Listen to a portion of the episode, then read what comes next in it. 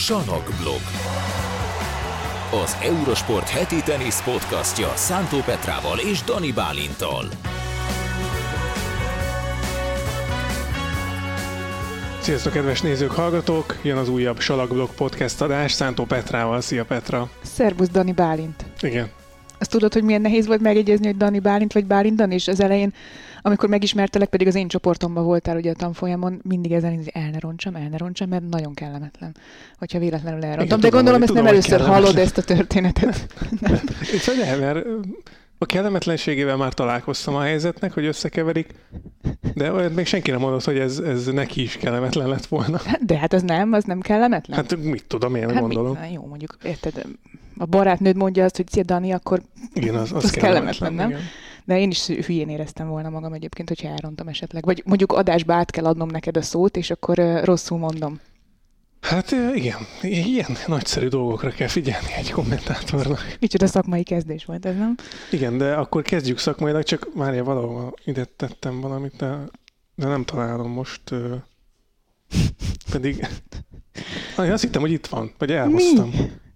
De hogy te nem láttad? Nem Mit? láttad? Medvegyev stabil játékát.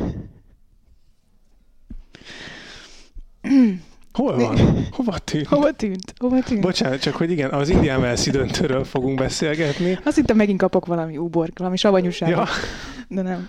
nem, Medvegyev, Medvegyevnek eltűnt valahogy a, a stabil játéka, erről fogunk egy picit beszélgetni Petrával az Indián Velszi döntő kapcsán. Hát igazából a játéka is eltűnt, nem? Igen, igen, igen. Ugye egy picit Miami-ról talán, egy picit Miami-ról fogunk beszélni, ugye a héten majd az kezdődik, az a, az, az ezeres torna, valamint uh, ugye női döntő is volt uh, Indian Wellsben, ott Ribakina és Szabalenka játszott, és lesz valamilyen játék, azt mondod? Azt mondom, hogy féljek? lesz, lesz valamiféle játék, igen.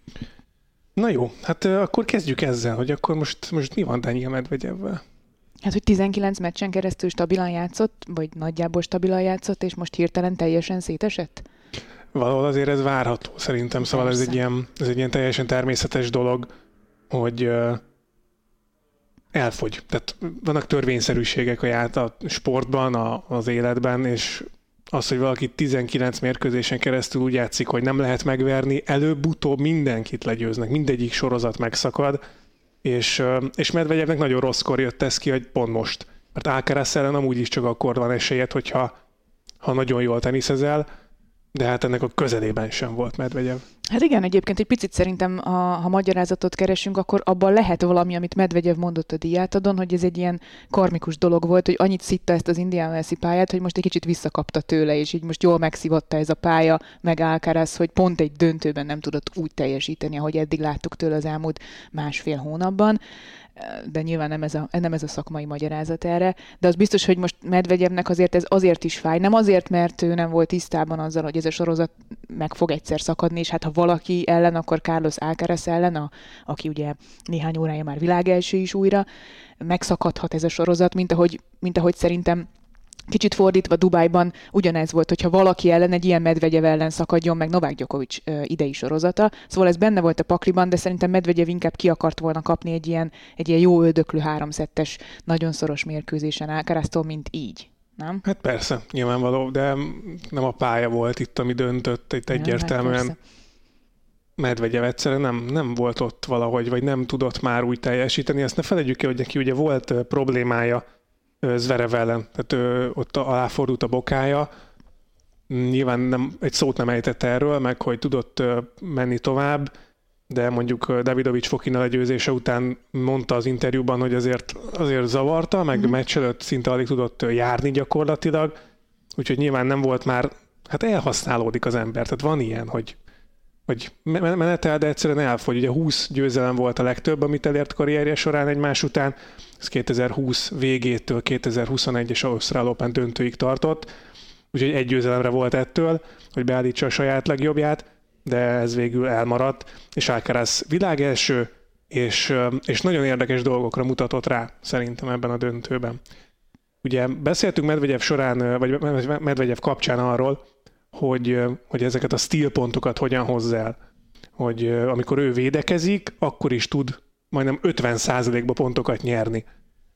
Ezt most szerintem, hát nem mondom, hogy beáraszta Alcaraz, Uh-huh. De hogy ezt olyan kontextusba helyezte, nem tudom erről mit gondolsz, hogy Medvegyev saját magát hozza olyan helyzetbe már a fogadásnál, hogy védekeznie kell. Tehát ez az 50% ez azért is nagyon durva szám, mert itt nem az van, hogy leütik a pályáról, és akkor egy kontraütéssel most úristen mekkorát fordított, hanem azzal, hogy 6 méterről fogad, azzal sokkal, de sokkal több pontot is lejátszik védekező játékosként, mint a többiek, és ennek ellenére tud ennyire sok pontot megnyerni, viszont Ákeres megmutatta ennek az ellenszerét most. Uh-huh. Megmutatta az ellenszerét, és nekem egy picit furcsa ez, hogy Medvegyev mindig ezt a, ezt a módszert használja, mert nyilván vannak mérkőzések, vannak játékosok, akik ellen ez tökre működik, és bele is fér fizikailag, hogy telejátszál mondjuk kétszer annyi labdamenetet, védekező pozícióban ott a francba hátul, de, de, de meg is nyered ezeknek a pontoknak az 50, 50 százalékát. Ezt egyébként még a Tiafo elleni elődöntőben is kiírták, tehát még akkor is így volt, pedig azért ott már ott már a második játszmában voltak gondjai Medvegyevnek, amik most így utólag azt mondom, hogy lehet, hogy előre mutatták már azt, hogy mi lesz a döntőben. Mert ott nem tudta befejezni azt a meccset, amit 1 óra 15 perc alatt be kellett volna fejeznie, 6-3-as második szettel, ehelyett lett egy tiebreak, és a nyolcadik meccslabdáját tudta kihasználni úgy, hogy ő elmondta azt, hogy ideges volt, hogy, hogy félt, hogy, hogy meg volt ijedve attól, hogy befejezzen egy, egy mérkőzést egy Francis Tiafo ellen, és aztán utána érkezett egy Carlos Alcaraz ezzel a hiper-über agresszív tenisszel, ezzel az éles játékkal, ami ellen ez a híres medvegyevi védekező tenisz, ez, ez egyszerűen nem működött. Ennek, ennek tényleg az a, az a kulcsa úgy tűnik, hogy, hogy szerva röptézni kell. Uh-huh. Vagy amit Alcaraz nagyon jól csinált, hogy megüt egy szervát mondjuk kifelé egy, egy egyenlő oldalon, és utána berövidít, berövidít egyből. igen. És Mert ez neki nagyon a távolságot megy. kell lefednie Medvegyevnek, hogyha utol is éri a labdát, akkor, akkor is olyan pozícióba kerül, hogy akkor a harmadik ütésből le tudod zárni. És ez nagyon érdekes szerintem, hogy, hogy erre miért nem jönnek rá többen? Vagy, vagy hogy, hogy, hogy nem alkalmazzák többen azért az, az élmezőnyben, arról nem beszélhetünk, hogy itt ekkora tudásbeli különbség lenne, hogy, hogy nem tudnák megcsinálni mondjuk azt, amit elkeresz, vagy kivitelezni. Vagy te nem így látod? De abszolút így látom, és azon gondolkozom, hogy azóta, mióta Medvegyev US Open bajnok lett, tehát 2021-ben, amikor elverte Novák Djokovicot három játszmában, Uh, Oké, okay, az a döntő az, az nem csak arról szólt, hogy Medvegyev hogyan játszik, hanem a körítésről is, mm. a másik oldalon lévő tétről. Tehát itt, itt most ne nem mondjuk azt, hogy Djokovic taktikailag rosszul játszott azon a meccsen, ott nagyon sok minden másról volt szó. De mondjuk baja. abban a most már lassan két évben, másfél évben hányan jöttek rá, arra, vagy hányan alkalmazták hatékonyan azt a, azt a dolgot, amit most te beszéltél, tehát, hogy, hogy szerva kifelé, hogy előoldalom rövidítsél, vagy szerva röptézni folyamatosan. Hányan jöttek rá, hányan próbálták alkalmazni több vagy kevesebb sikerrel, és hánynak sikerült esetleg így megzavarnia Daniel Medvegyevet, és nem találsz sok sok nevet, és egyébként Novák Djokovic az első név, aki az elveszített US Open döntő után néhány hónappal a Párizsi Párizsban. fináléban egy nagyon jó meccsen konstans, második, harmadik szedben konstans szervaröptével, egy Djokovic konstans szervaröptével le tudta győzni Medvegyevet. De ott jól játszott Medvegyev, tehát ott, ott nagyon jól kellett szervaröptézni. És azóta nem láttál sok olyat, aki, aki ezt követte volna egyébként. Tehát még Djokovic is kikapott most Dubájban Igen. tőle. Tiafó volt az egyébként, ezt. és Tiafó is csak szett, és majdnem dupla break hátrányban kezdett el szervaröptézni, és akkor megint megfordítjuk a kérdést, hogy miért csak a nyolcadik meccslabdáját tudta kihasználni végül csak a tiebreakben Medvegyev, mert ott is folyamatosan szerveröptéztek ellene, csak Tiafónál ez egy ilyen vagy sikerült, vagy nem megoldás volt. Nyilván Gyokovicsi szinten kell szervaröptézni, vagy Cressy szinten kell szervaröptézni ahhoz, hogy ez működjön hosszú távon Medvegyev ellen, vagy Ákeresi szinten kell lennie a, az adogatásnak, és aztán utána mondjuk az ejtésnek, vagy a röptének. Igen, amikor arról beszélünk, hogy Rubjovnak mondjuk ilyen szempontból egy fegyvere van, hogy akkor az alapvonalon püföli a labdát, és azt nagyon jól csinálja, hogy, hogy ez, ez tényleg, tényleg úgy néz ki, hogy ez kényelmetlen az ellenfélnek, Igen, hogy, hogy szerva röptézni kell. Pontosan. És, és nem, nem akar ahhoz folyamodni, ami neki kényelmetlen. Nagyon kevesen vannak olyanok, akik még ha nem is ez az alapjátékuk, viszonylag komfortosan és hatékonyan tudják, tudnak váltani, és tudnak fölmenni a hálóhoz. Tehát Novák Gyokovicsi szinten, vagy Carlos Alcaraz szinten kell lennie ez szerintem. Hát, az elég magasan van. De hogy, hogy nem feltétlen szerintem kell azért annyira jól. Tehát azért Medvegyev, ha 6 méterre fogad, akkor olyan távolságot kell átütnie, ami, ami, ami nem tudom, hogy lehet. Tehát onnan nem tudsz úgy elütni, vagy el tudsz. Hogyha jól mész föl szervaröptézni, Szerintem Medvegyev egyszerűen csak rájött, hogy, hogy én ezt csinálom, mindenki tudja, hogy ezt csinálom, a kommentátorok erről beszélnek, erről írnak cikkeket, hogy én mit csinálok. Uh, állandóan kirakják ezeket az ábrákat két labdamenet meg gém között, hogy én hol állok az alapvonal mögött. Mégsem váltanak, vagy tízből kilencszer nem váltanak ellenem, akkor ez, ez működik-e? De akkor tegyük föl ezt a kérdést fordítva is, hogy amikor Medvegyev látja, hogy valaki viszont vált ellene, és elkezd így teniszezni ellene, akkor ő miért nem miért vált? nem? Igen. Ő, aki egyébként pont arról beszéltünk az előző podcastben, hogy ott talán a legnagyobb játék intelligenciával, uh-huh. és mérkőzés közbeni uh, stratégiai váltásképességgel, vagy elemzői képességgel rendelkezik, ami szintén nagyon ritka. Miért nem mondja azt, hogy jó, gyerekek, akkor közelebb állok a vonalhoz. Tudod, mi kellett ez? Egyszer láttuk azt, hogy ő váltott a játékából, az Verev elleni mérkőzés második játszmában, amikor kifordult a bokája. Uh-huh. És addig nem játszott igazán jól, de ebben talán az is benne volt, hogy azzal volt elfoglalva, hogy szidja a pályát, meg a pályának az anyukáját. Üm, folyamatosan.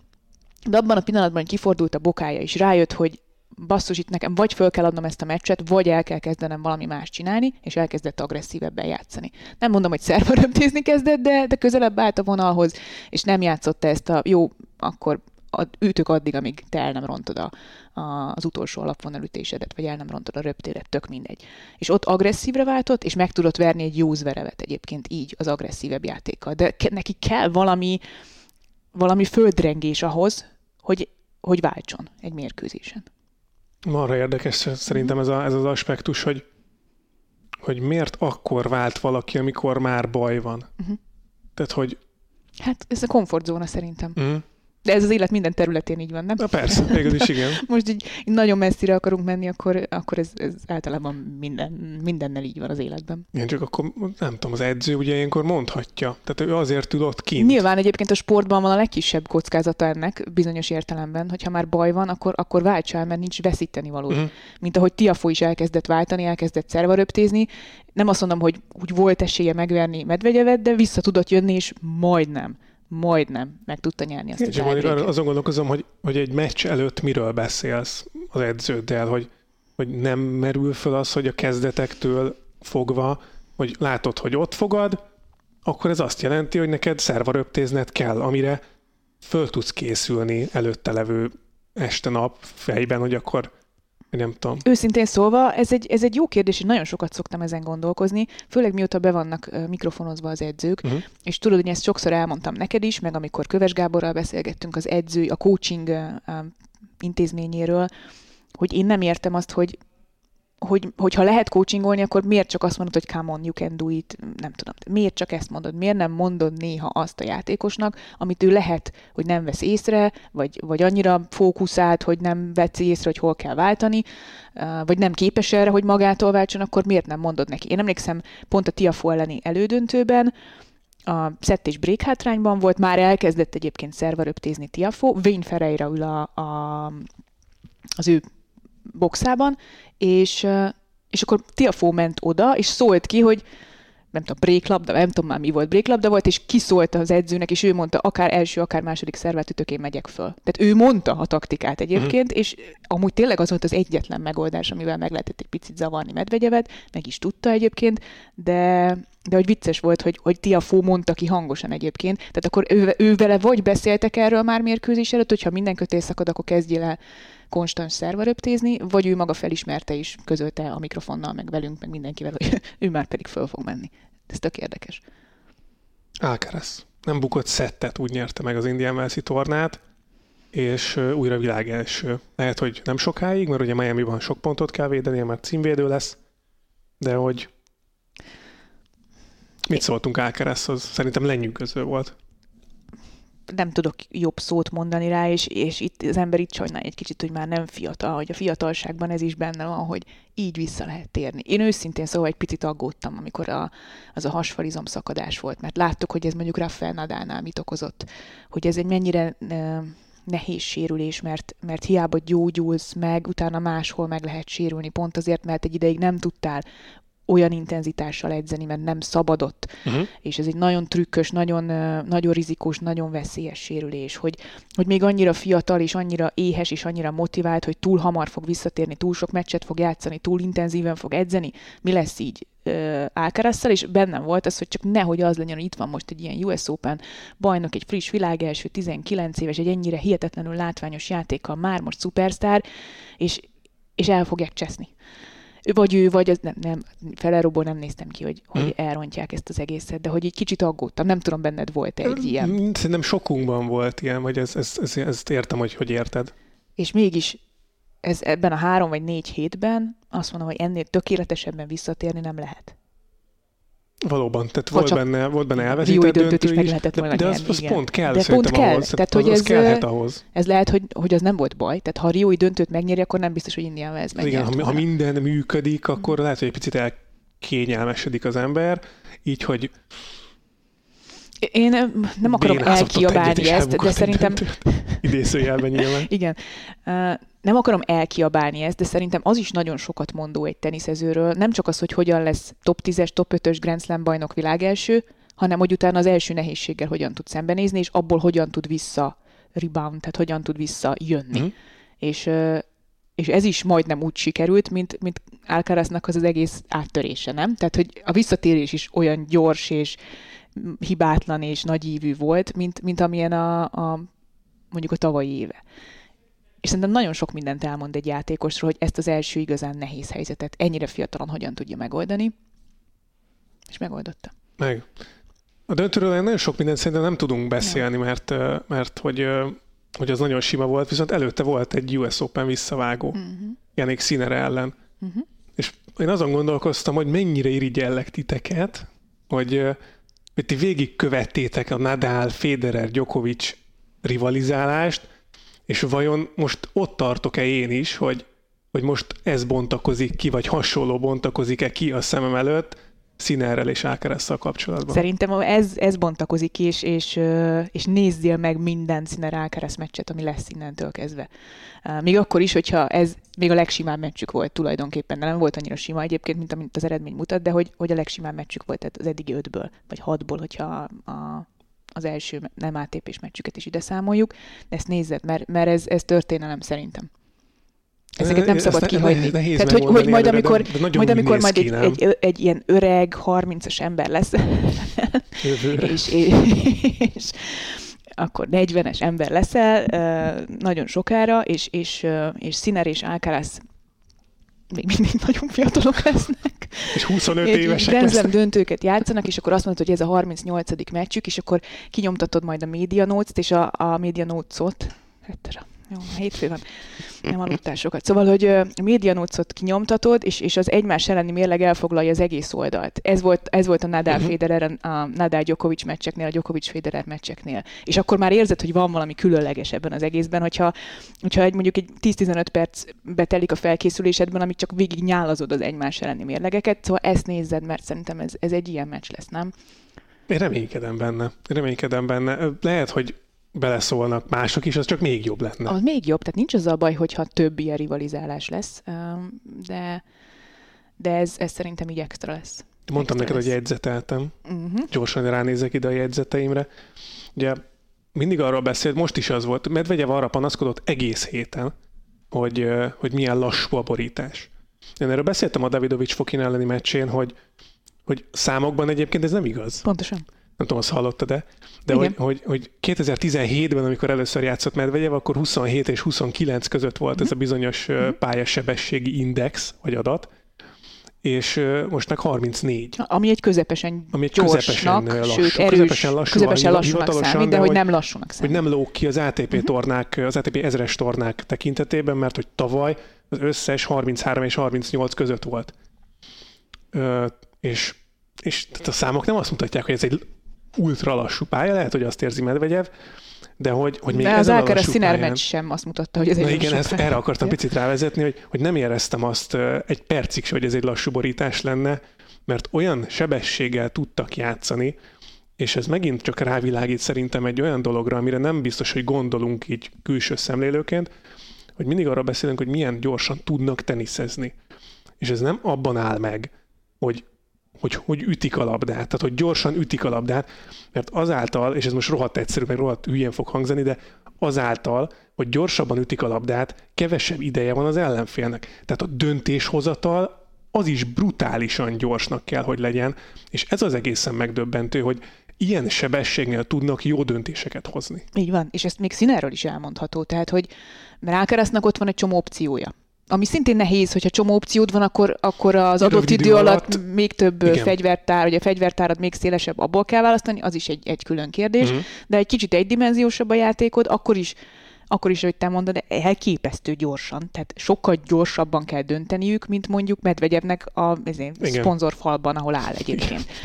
Tehát, hogy ez, és, és Medvegyev is gyorsan dönt, tehát ezt nehogy, nehogy nem, ezt, ezen nem őt akarom degradálni, de hogy, hogy ezek, a, ezek a srácok milyen szinten vannak ebben? Tehát, hogy 19 évesek, igen, nagyon jól hangzik, hogy 160 meg 70 km per órás tenyereseket tudnak ütni, de azt milyen gyorsan jut el odáig a, a lábmunkájuk, az agyuk, a, a lendítésük, és az, hogy ez legyen a jó döntés, ez milyen gyorsan a, a, a másodperc töredéke alatt igen, mert kell, hogy megvalósuljon. jön a labda is. Így Tehát, van, hogy, oké, hogy annyival fejezi be a pontot, de mondjuk 10-20 gyengébben, de hogy ezek tudnak 130-al 10-20 ütést produkálni. Egymás után, abba, amiből mondjuk, mondjuk a 10-20-ból 5 az extra.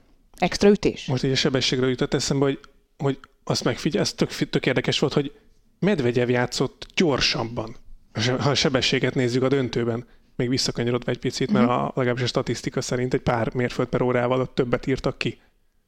Ami tök érdekes, mert hogy nem ezt várná az ember, vagy az lenne, hogy... De akkor itt van, Medvegyev egyébként tud így játszani, ha persze, akar, csak, csak most kevés pályára. volt, csak nem egy pályára most nyilván, de ha többet játszana így, és ő sem öreg még, tehát és nem azért játszik lassabban, ja, mert ja. már nyugdíjba kell vonulnia, hanem mert, mert ő hozzá volt szokva, hogy ez működhet a 10-ből 9 játékos vagy 8 játékos ellen.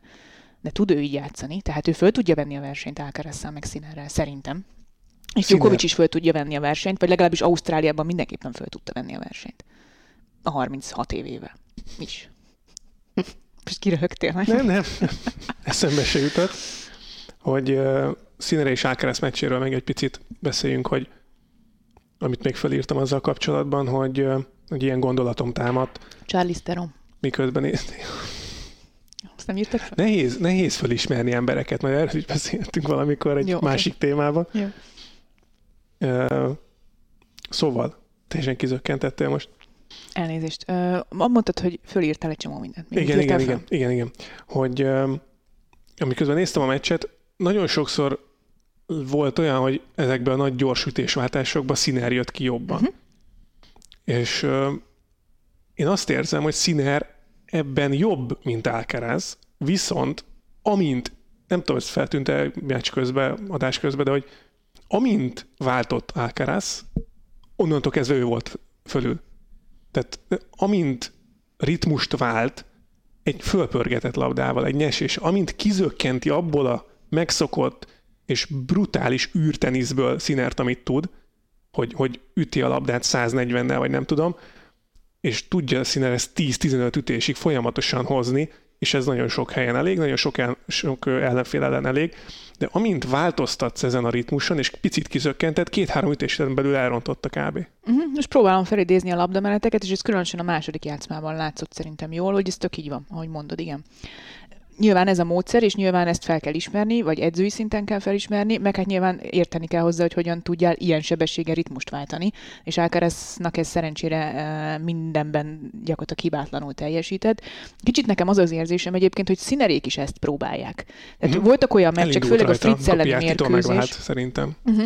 A Fritz elleni mérkőzésen éreztem azt, hogy Sziner is ebből a szempontból eh, próbál előre lépdelni, és ebből a kicsit egydimenzióságból eh, kitörni, vagy szakadni adni, és ö, tudom, hogy ez nem lehet könnyű, főleg akkor, hogyha az embernek működik ez a sebességű tenisz hosszú időn keresztül, és működik nagyon sok mindenki ellen, valószínűleg így még nehezebb, mert Alcarazban szerintem inkább ösztönösen benne van a ritmusváltási készség, Színerben kevésbé, de tanítják neki, és próbál néha ő is ritmust váltani, akkor, amikor amikor nem várná tőle, meg szerintem ő sem várná saját magától, mert nem az a legkomfortosabb, de érzi azt, hogy vannak játékosok, akik ezzel ki lehet, ezt ki lehet használni, Más kérdés, hogy most Alcaraz használta ki ezt egyébként ellene. És ez milyen fura, nem, hogy most arról beszéltünk, hogy miért akkor vált valaki, ha baj van.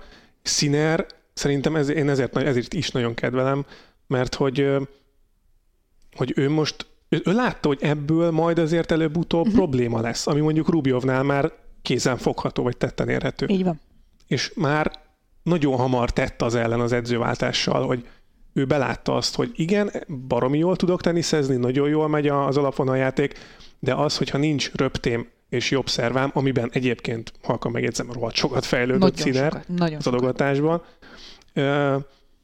hogy ebből probléma lesz, és ezen változtatni kell, és már még mielőtt baj lenne, Szerintem ez is egy nagyon fontos dolog. Ez nagyon fontos dolog, és jó látni, hogy ennyire fiatalon valaki képes ilyen döntéseket hozni, hogy azt mondani, hogy már most akkor nem elégszem meg azzal, amin van, még akkor is, hogyha az a világ egyik legjobbja, hanem, hanem próbálok váltani, és próbálok még egy picit feljebb lépni, még egy picit komplettebb játékos lenni. És ezt nagyon sokszor el is mondja egyébként Sziner. Én bízom benne, hogy nem kedvetleníti el az, hogy egyelőre úgy tűnik, hogy ő az a játékos, aki így lép előre, meg fejlődik, de de az eredményekben az áttörés még mindig nem jött el. Tehát ő még mindig nem Grand Slam elő döntős, döntős, még mindig nem ATP eh, ezres bajnok, és ez eh, remélem, hogy nem frusztrálja, tehát hogy ő kicsit látja nagyobb perspektívában, vagy hosszabb távon ezt az egészet, és, és nem fél majd attól, hogy folytassa ezt az utat, amiről te most beszéltél.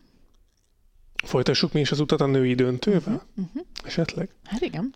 Azért az is Vagy egy álomdöntő volt. Szó? Marciról beszéljünk, elfelejtettünk Mert, arról igen. beszélni. Ugye Taylor fritz játszott egy 6-4-6-3-as meccset, mármint Fritz nyert azon a, a találkozón, és um, összességében szerintem ő elégedett volt ezzel a teljesítménnyel.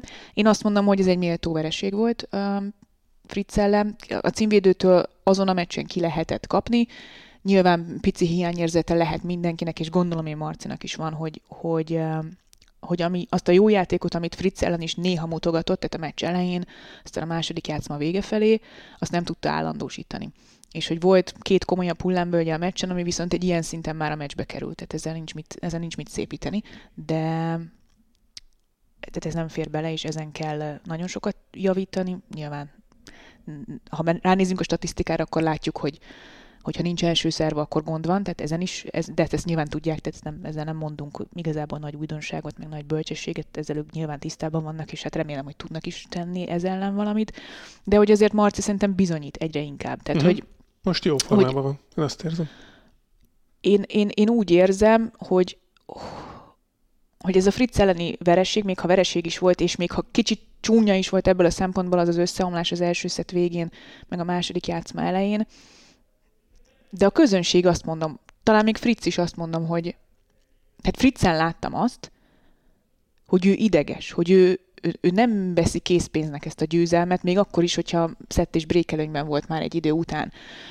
És, és úgy tűnt, hogy, hogy meg lesz ez a mérkőzés nagyobb probléma nélkül. Fritzen nem láttam azt, hogy ő, ő bármikor is hátra dőlt volna, és láttam rajta az idegességet, a frusztráltságot, a görcsösséget, hogy ő, ő mindenképpen meg akarja nyerni ezt a meccset, mert tudja, hogy nincs könnyű dolga. És tényleg Marci néha olyan sebességen teniszezett, megint ezen a színeri, álkaraszi uh-huh. uh, szinten sebességen tenisz, teniszezett, ami, ami bárkinek problémát okozhat, és Fritzet is nagyon zavarta, pedig hát ő se egy lassú teniszező, vagy nincsenek lassú alapvonalütései. Ezt nagyon jó volt látni egyébként.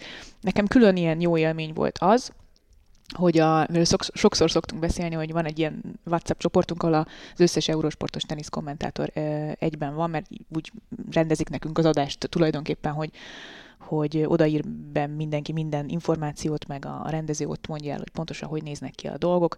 Na minden lényeg Néha az... olyan is belekerül, ugye, ami nem annyira mindenkire tartozik, szelfik és hasonló. Igen, igen, igen elő, előfordul ez, hogy valaki rossz, rossz csoportba küldi ezeket a képeket. Na minden lényeg az, hogy, hogy ott azért van egyfajta ilyen kommunikáció a, a különböző nyelvű ö, eurosportos kommentátorok, illetőleg a, a rendezők, szerkesztők között, és azon a napon az első szett után a, az a rendező, aki egyébként nálunk szerintem tízszer annyi teniszmérkőzést látott életében, azt mondta, hogy így, így eldobom az agyam, nem is tudom, mit fogalmazott angolul, hogy, hogy, hogy ez milyen színvonalú tenisz, és hogy neki mennyire tetszett az, hogy még ez a Fritz Fucsovics meccs is, ami egyébként um, nyilván nem egy, egy, egy Alcaraz Ozsi szinten volt mondjuk a várakozásokat illetően, milyen magas színvonalú teniszt hozott, és ezt leírta valaki egyébként külföldiként, hogy őt ez meglepte, hogy Fritz és Vucsovics ilyen szinten tud játszani egymással. Uh-huh. És ez, ez tök jó érzés volt ugye nyilván magyar kommentátorként, hogy, hogy elismerik Marcit már, és nem csak azért, mert jól néz ki, amikor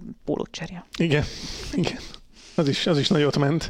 Igen. Azt mondhatjuk azt, hogy a, a hét tartalma volt nálunk. Hát nem csak nálunk szerintem az, a, az, az a fél, fél perc, amikor pólót cserélt, és még Taylor Fritz barátnője is azt egyébként Zavarva azt tudtad, hogy ezt elküldte nekünk valaki a Salakblog Facebook oldalán, hogy hogy a, a barátnője Morgan, Morgan, ugye? Uh-huh. hívják? Morgan a, a lány, akit ugye bevágtak, hogy ő is nevetett ott, amikor Marci vetkőzött, csinált egy TikTok videót arról a napról egyébként. Na. Ilyen TikTok vlogokat szokott csinálni, nem mértek hozzá, mert... Youtube-on is néha azt hiszem. Igen, tehát ugye nem tudom, ezek ilyen nagyon rövid videók, amikor így leírja, hogy mi volt aznap. Uh-huh.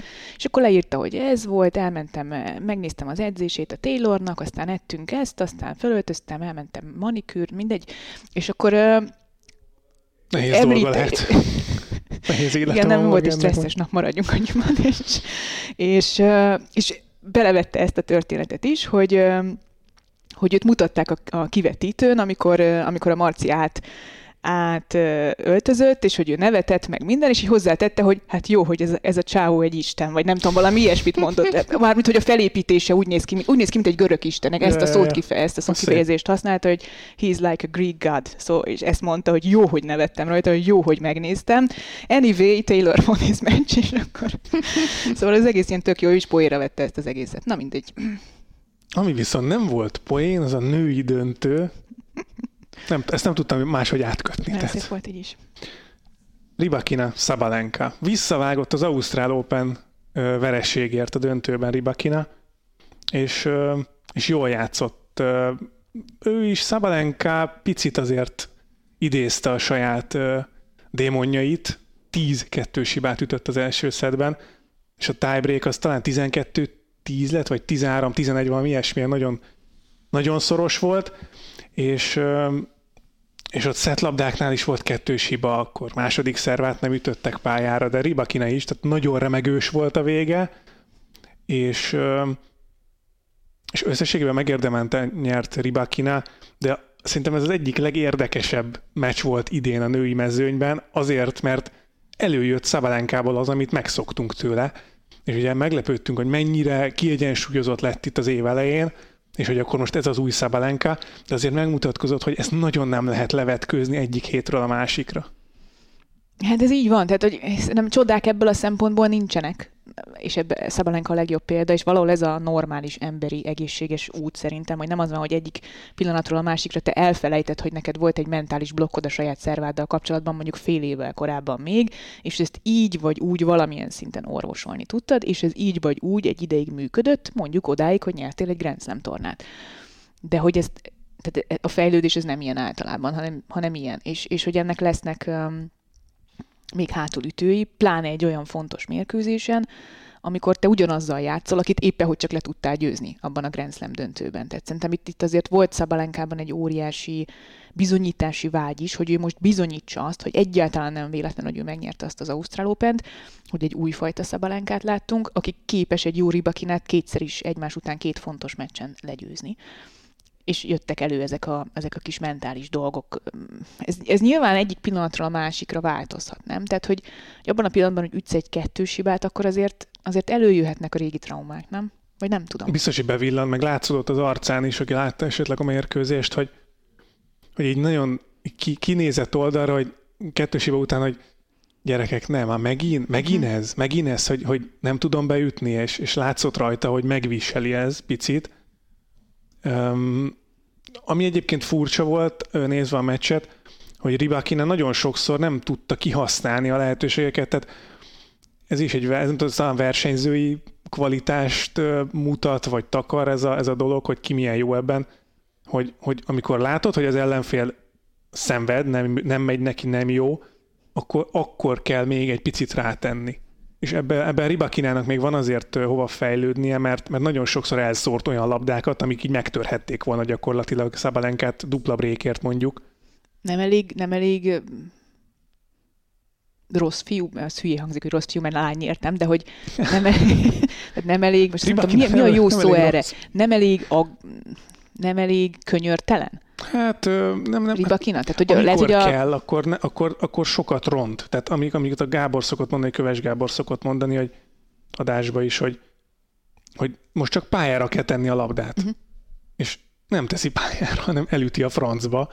De nem az, hogy, hogy három-négy ütést óvatosan megold, hanem egyből mondjuk, vagy a return elcsapja. Hát amit mindig szokott mondani, hogy break labdánál második szervát kapsz, akkor vissza kell tenni a return ha törik, ha Ennyi. szakad. Nem kell Ennyi. feltétlenül azonnal És megtámadni egy a óriás out, vagy, vagy egy Hát ez egy nagyon nehéz kérdés szerintem. Nagyon nehéz kérdés, és habitus kérdés is, és, és a habitusokat szerintem nem egyszerű levetkőzni.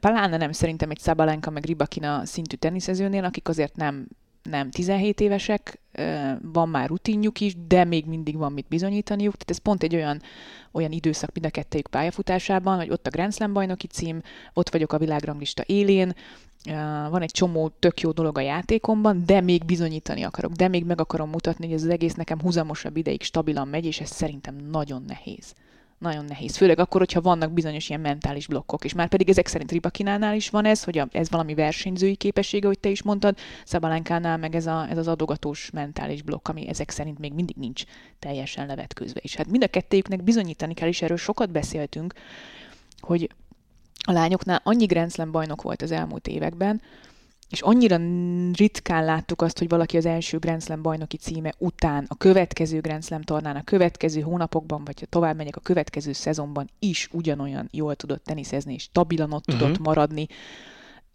és most nem a ranglistáról beszélek, mert ott azért ott lehet maradni egy évig, amíg el nem veszíted azokat a pontokat, de hogy, hogy ott tudott maradni eredményekben is azon a szinten, ahol, ahol a Grand Slam bajnoki címénél járt. És nem azt mondom, hogy Szabalenka és Ribakina nem tartott, mert Ribakina megnyerte Wimbledon, aztán játszott, játszott egy Ausztrál Open döntőt, most megnyerte Indian West, ez rendben van. Ez, mindenki aláírná szerintem ezt.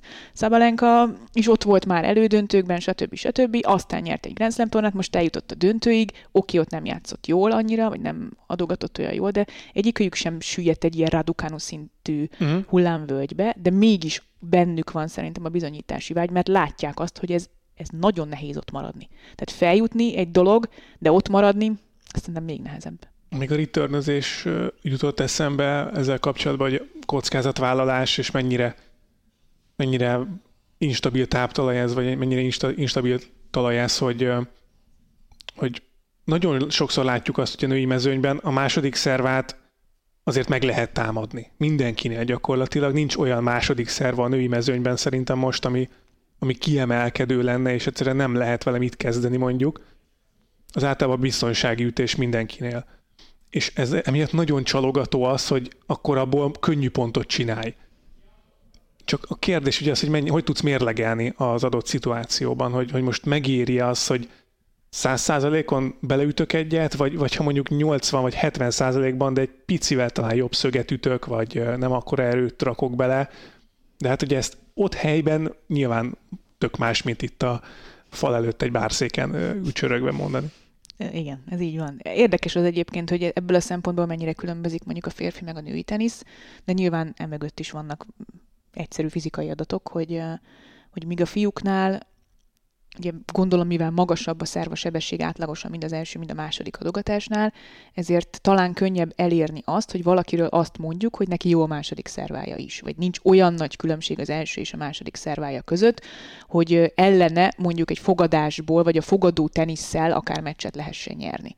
A lányoknál valószínűleg nagyobb a különbség, mert ott eleve ritkább az, hogy valaki mondjuk stabilan 200 fölött tud szerválni, és és a második adogatás sebessége is jóval alacsonyabb, általában az a kategória, amiről te is beszéltél, tehát a támadható kategória, amiből már lehet nyerő ütni, vagy el lehet indulni fogadóként, és, és nem találsz olyan VTA játékost, akire azt mondod, hogy hú, neki nagyon jó második szervája. Ő ellene nehéz, nehéz, nehéz. Tehát, hogy nem lehet elvenni az adogatását. Nem, nem a Sionteknél volt pont ez, hogy talán az egyetlen kicsi pont lehet, pont amit lehet, meg igen. lehet fogni Svonteknél, az az adogatása. Mm-hmm. Hogy, hogy, hogy ha találkozik egy ilyen Ribakina vagy Szabalenka szintű fogadójátékkal, és nem jönnek az elsők, akkor ott baj van. Nem véletlenül kapott ki egyébként az Ausztrál open is, meg itt Indian Wells-ben is Ribakina. Ó, hát itt voltak már, megfejtették ezt már többen. Ja, miért? Hogy? Mi? Hát panaszkodott, hogy fájt a, a bordája, vagy a, a melkossában fájdalmat érzett uh, Svontek, és ezért nem tudott úgy teljesíteni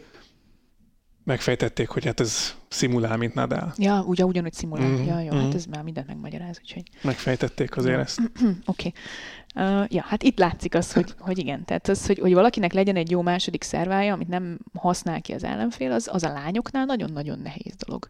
És, és, nem is, és éppen ezért egyébként furcsa, hogy nem mondjuk azt bizonyos VTA játékosokra, akár 10-15 éves időszakon belül is, hogy na, ő egy jó fogadó volt, nem? Hát most Gyokovicsra mondjuk azt, hogy a világ legjobb fogadója. Léto Hewitt-re mondtuk annó, Andrea Gassira mondtuk azt, hogy ő üti a világ legjobb adogatás fogadásait, azért, mert mit tudom én, ő nekik nem volt olyan nagy szervájuk, vagy rájöttek arra, hogy, hogy ez az a pont, ahol ő komfortosan el tudnak kezdeni támadni, vagy irányítani a labdamenetet. Lányoknál nincsen, hogy azt mondod, hogy ő egy jó fogadójátékos. És azért igen, az, az, a, font, az, a, az a fontos, vagy a kulcs ebben, hogy ők első szerva után is tudtak olyat ütni, hogy azért tehát a lányoknál a második szervát gyakorlatilag, aki akarja, az meg tudja támadni. Persze, tehát, hogy nincs... Az elsőt viszont nem. Igen. Vagy nem tudom, olyan, tényleg nem tudok én sem mondani most, uh-huh. hogy uh-huh. ki az, aki mind a két adogatást, az elsőt és másodikat is úgy tudja visszatenni konzisztensen, mint mondjuk Gyokovics a fiúknál. Így van.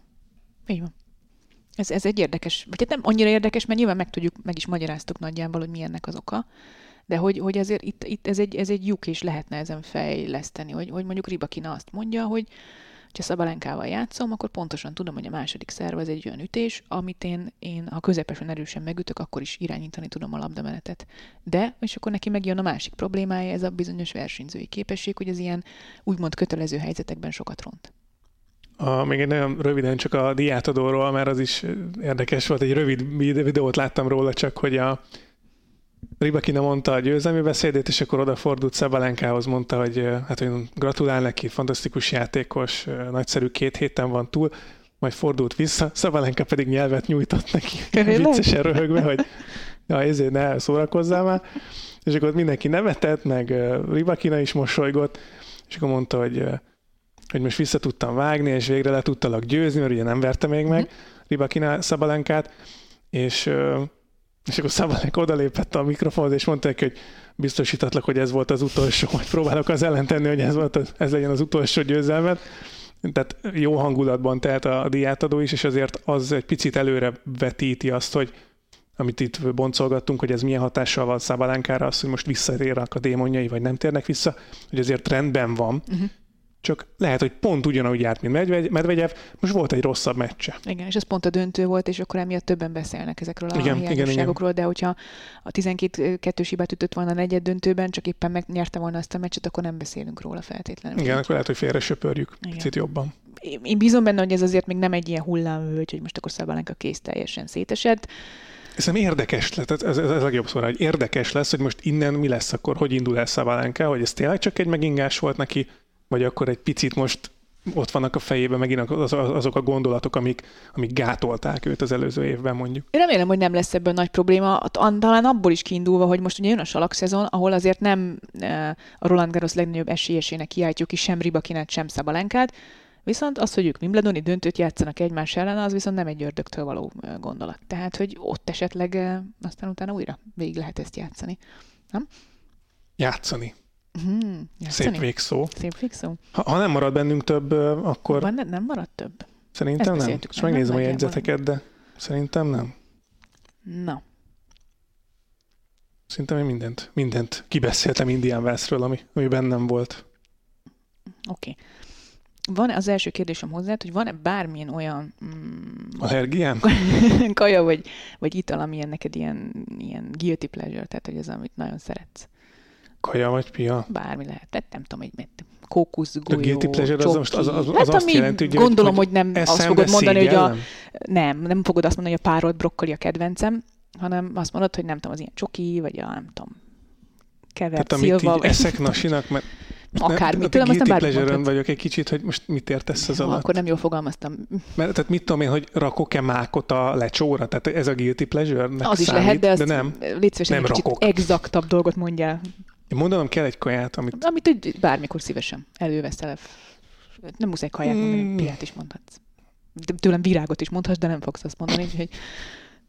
Mit tudom én, vannak ezek a kis ilyen snack kolbászkák, ezek a, nem tudom. Erre nem számítottam.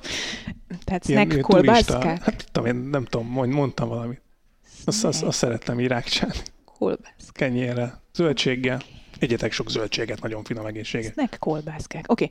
Okay. Um, ez valami ez a játék, vagy mi lesz ez? ez a játék az ö, amit most hoztam neked, és amivel nagyon meg foglak szivatni, mert én magam sem tudnám ezt jól lejátszani, ezt a játékot, az, az, az egy kicsit méltóbb lett volna, vagy kerekebb lett volna, hogyha Daniel Medvegyev megnyeri ezt a, az Indian Wells döntőt, így, így nem nyerte meg, tehát Carlos Alcaraztól kikapott, előtte viszont 19 meccset megnyert. Hány játékos tudsz felsorolni ebből a 19 meccses győzelmi sorozatból, akiket megvert? Atya úristen. Nem várom el, hogy mind a 19-et felsorold. Hát most így kapásból hétfőn délbe. Nem tudom. Nekik elkezdjem? Oké, eszedbe jut, nem kell sorrendben mondani, nem kell mindenkit elmondani. Tudom, Nöri hogy ez képtelenség. megverte, Davidovics Fokinát megverte, Iváskát is megverte. Fú, de össze-vissza megyek. Nem baj. Én is össze-vissza mennék.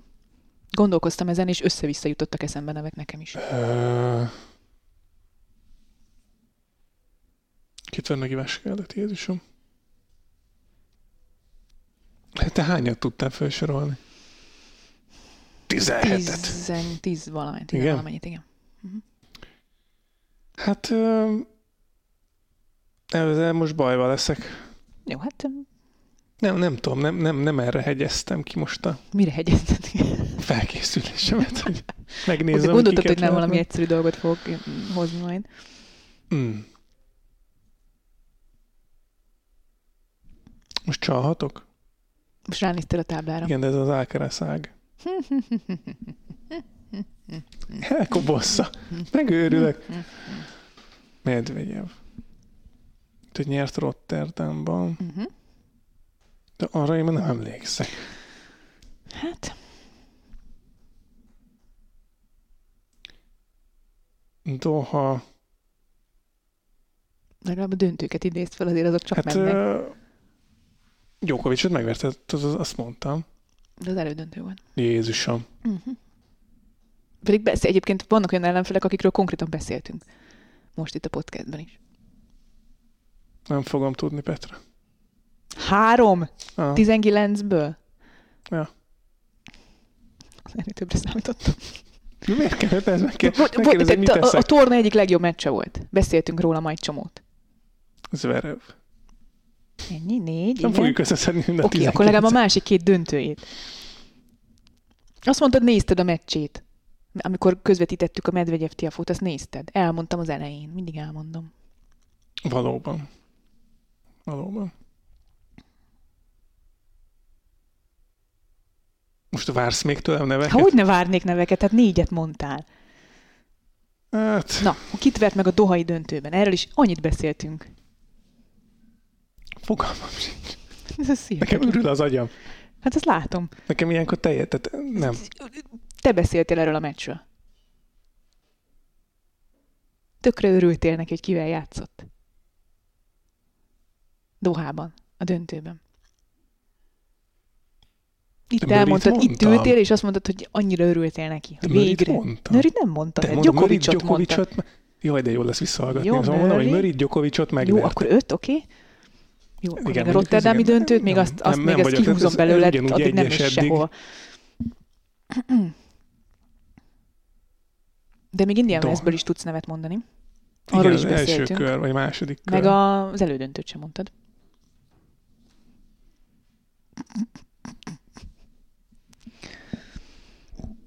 Nem tudom, te leblokkoltam. Szabalenka vagyok tavalyról. Kettős hibát ütöttél. Kit vert meg az elődöntőben. Beszéltünk egy csomót most is erről a meccsről. Most beszéltünk róla. 17 perce. Nem tudom. Alcarazzal játszott a döntőben. Mondta Davidovics Fokinával a negyed döntőben, de ez, ez ilyen nincs, hogy egy kommentátor csak arra emlékszik, amit közvetít. Ez így van. Ez így van. Nem, nem csak arra emlékszem, de Fön most... volt, tehát whatsappoztunk közben, a meccs közben. Ja. Elődöntő. Szerva röptéztek ellene, amikor már izgult. Nyolcadik meccslabda. Tiafo. Na, igen.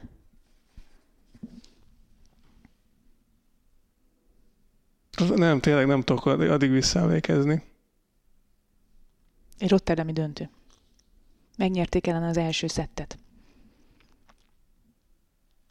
Rotterdamba. Lehecskát megverte, nem? Mm. Nem a döntőben, de, de mintha Mm-mm. Másik ágon volt? Hát ez- Ezek szerint. Két olyan játékos van, ebből a 19-ből, akit kétszer is megvert, tehát effektíve nem 19 nevet kell mondanod. Az egyiket már mondtad, de őt kétszer is megverte ebben a 19 eh, napban vagy mérkőzésen. Rotterdami első fordulóban, illetőleg itt, Indian Wellsben is. Azt még megmondhatod, hogy ki volt az, akit mondtál, de van még egy győzelem ellene. Az baj, nem, nem is tudom, hogy hogy fussak ennek neki. Mert nem emlékszem. Tehát, hogy, hogy konkrétan nem tudom. Oké. Tehát, hogy nem, Arról nem is beszéltünk podcastben, és te mondtad ezt a statisztikát, hogy mennyi időt kellett várni a Medvegyevnek arra, hogy újra végre top 10-es játékos legyőzzön, és ez végül Rotterdamban sikerült, még a torna közepén. Ki volt az Jó, a top hát 10-es ez- játékos, akit hosszú-hosszú idő után győzött le? Akit egyébként kétszer is megvert, mert az is egy segítség. Ah, Nem, nekem most nincs segítség ebben. Elsüllyedtem teljesen. 2, 3, 4, 5, 6 nevet mondtál. Ja. Ebből az egyiket kétszer verte meg, tehát akkor effektíve mondhatjuk azt, hogy hét, ne, hét meccset kipipáltál már. Csak nem tudod melyik, mi? Jó.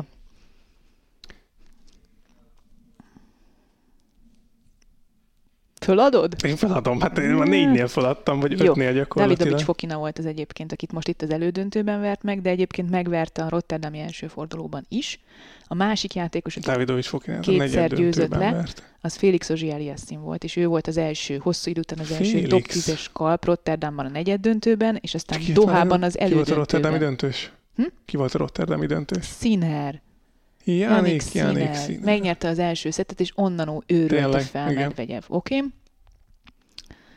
Valóban. Um, Indian Westben uh, Brandon Nakashima volt az első. A többit mondtad végül. Nakashima. tényleg. Dubájban kit vert meg a döntőben, erről is beszéltünk. Djokovicot vert az elődöntőben. Ez egy könnyebb meccs volt már. Nem tudom. Rubjov. Rubia, orosz döntő volt, igen. Ezen kívül ott megverte még Csoricsot, Bublikot és Matteo Arnaldit, ezt nem vártam el tőled, hogy ezt mondjad. Az Dohában- Árnádival kezdeni. Szép lett volna. Dohában, a Doha volt talán ebből a szempontból legnehezebb, mert ott Ozsi Aliassim elődöntő, Murray döntő, oké, okay, az mondjuk esetleg megvan, de előtte Liam Brody és Christopher O'Connell volt, ezt én sem... És Okona nyert ellene szettet, azt Így néztem. Van, pontosan, pontosan. Na látod, emlékszek olyanra is. És akkor Rotterdamban volt Davidovics Fokina, Van de Zandskulp, Ozsi Aliassim, Dimitrov, és aztán uh, Sinner ellen szett hátrányból. Dimitrov, tényleg. Köszönöm szépen a játékot, Én is. felsültél. Ezzel most igen, Kicsikét. ez, ez most, ez most megfogott, vissza. váratlanul érintett. Jövő héten vissza. Hogy elmondom, hogy mi lesz Nem, a játék, nem, és fölkészülsz Ja. Nem hizzém a hülyének, és akkor... Ez most nem, ez most nem. Ti, nem tudom, ti hányat tudtatok majd esetleg egyébként sokat én sem, tehát amúgy én is gondban voltam már a... Annyi nekem volt szerencsém, valamiért állandóan Medvegyev meccseket közvetítettem a itt Indian Westben, tehát az viszonylag simán megvolt. Mhm. Aztán visszamenni már nehezebb volt. Nem tudom, ez, ilyen, ez most ilyen vizsgadruk talán. Hm, Látod, nem lenne jó versenyző típus. Ez- ez Szettlabdánál van. kettős hibát ütni lehet. Ez lehet, hogy így van. Miami. Kezdődik a héten. Mi lesz Miami-ban? Teniszverseny. A Djokovic ott sincs ott, ugye? Most már az ember úgy megnézne egy Djokovic Alcaraz meccset, nem? Míg amíg Djokovic olyan állapotban van, nem? Igen. Tehát, hogy eznek sürgősen be kell következnie. Ne húzzuk itt tehát, az időt, hogy, kérem. Igen, tehát, hogy oké, salakszezonban is megnéznék. Füvön még nem biztos, mert nem tudom, hogy Alcaraz tart-e ott füvön, de aztán kemény pályán megint nagyon megnéznék egy ilyen meccset, úgyhogy, ö, sőt, fedett pályán is megnéznék egy Alcaraz Djokovic meccset, úgyhogy remélem ez Szerintem idén megnézzünk egy párat. Oké, rendben. Ezzel most kicsit kibújtam a kérdés alól, hogy mi lesz Miami-ban. Ugye Alcaraz úgy megy oda, hogy egy éven belül megnyerte a Sunshine Double egyik vagy másik versenyét. Hogy meg lehet-e csinálni a Sunshine Double-t? Az egy jó kérdés. Medvegyevtől mit várunk Miami-ban? Ki, ki lesz borulva, hogy mennyire rohadt lassú a Hard Rock Stadiumban a kemény pálya, nem? Nem tudom. És ott, ott ja, ő nem. A Medvegyev nem szeret ma melegben és magas páratartalomban játszani, úgyhogy lehet, hogy Indian Westben előtte a puskaporát ebből a szempontból. Hát Szerintem aki- negyedik döntője volt Sinorba. Azt abból a szempontból is. Úgyhogy én most Medvegyevtől őszintén szóval nem várok sokat. Az, az fog nyerni, aki ezeket a, ezeket a körülményeket jól bírja. Okos voltam, nem? Ezt a bölcsességet, ezt is, ezt is a sírkövemre majd írjátok fel. Jó, Miami az Miami, mert Miami, vagy mi volt? Az.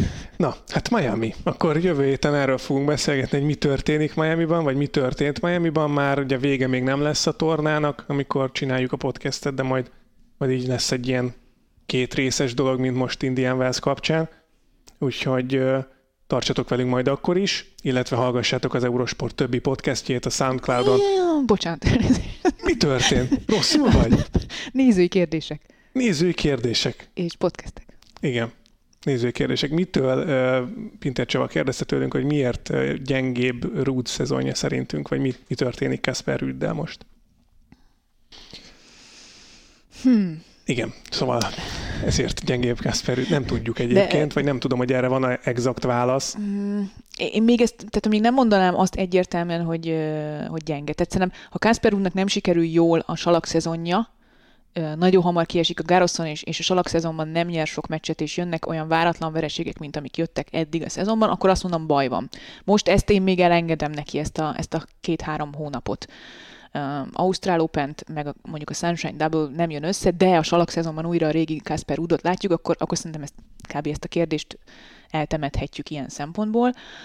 Én, én, én azt mondom, hogy a, a tavalyi két Grand Slam döntő és az ezzel kapcsolatos önmagával szemben és kívülről támasztott elvárások, ezek lehetnek. Én még mindig abban látom a, a fő okot, hogy ugye ő ezt többször is elmondta, hogy nem végezte el ugyanazt a felkészülést, alapozást, amit a többiek elkész, elvégeztek decemberben, mert hogy ő akkor Rafael Nadállal haknizott Dél-Amerikában. Ezt tudatosan bevállalta, nem volt alapozása, úgy ment el az Ausztrál Openre, hogy ugyanazt a fizikai felkészülést, amit a többiek elvégeztek, nem végeztek el. Ő az Ausztrál Open után vett ki egy hónapot, és akkor végezte el ezt a felkészülést, és ő maga is elmondta, hogy nem tudja, hogy ennek így versenykörülmények között, ha oda építik bele ezt a, ezt a felkészülést, alapozást, ennek mikor lesz meg az eredménye. Uh, még akkor is, hogyha nincsen fizikai problémája Rudnak, de, de, de az lehet, hogy hiányzik azért az ilyen sorozat terhelésből. És lehet, hogy ennek majd mondjuk a salakszezon közepén jön meg az eredménye, és nála ott indul be bizonyos értelemben majd a szezon.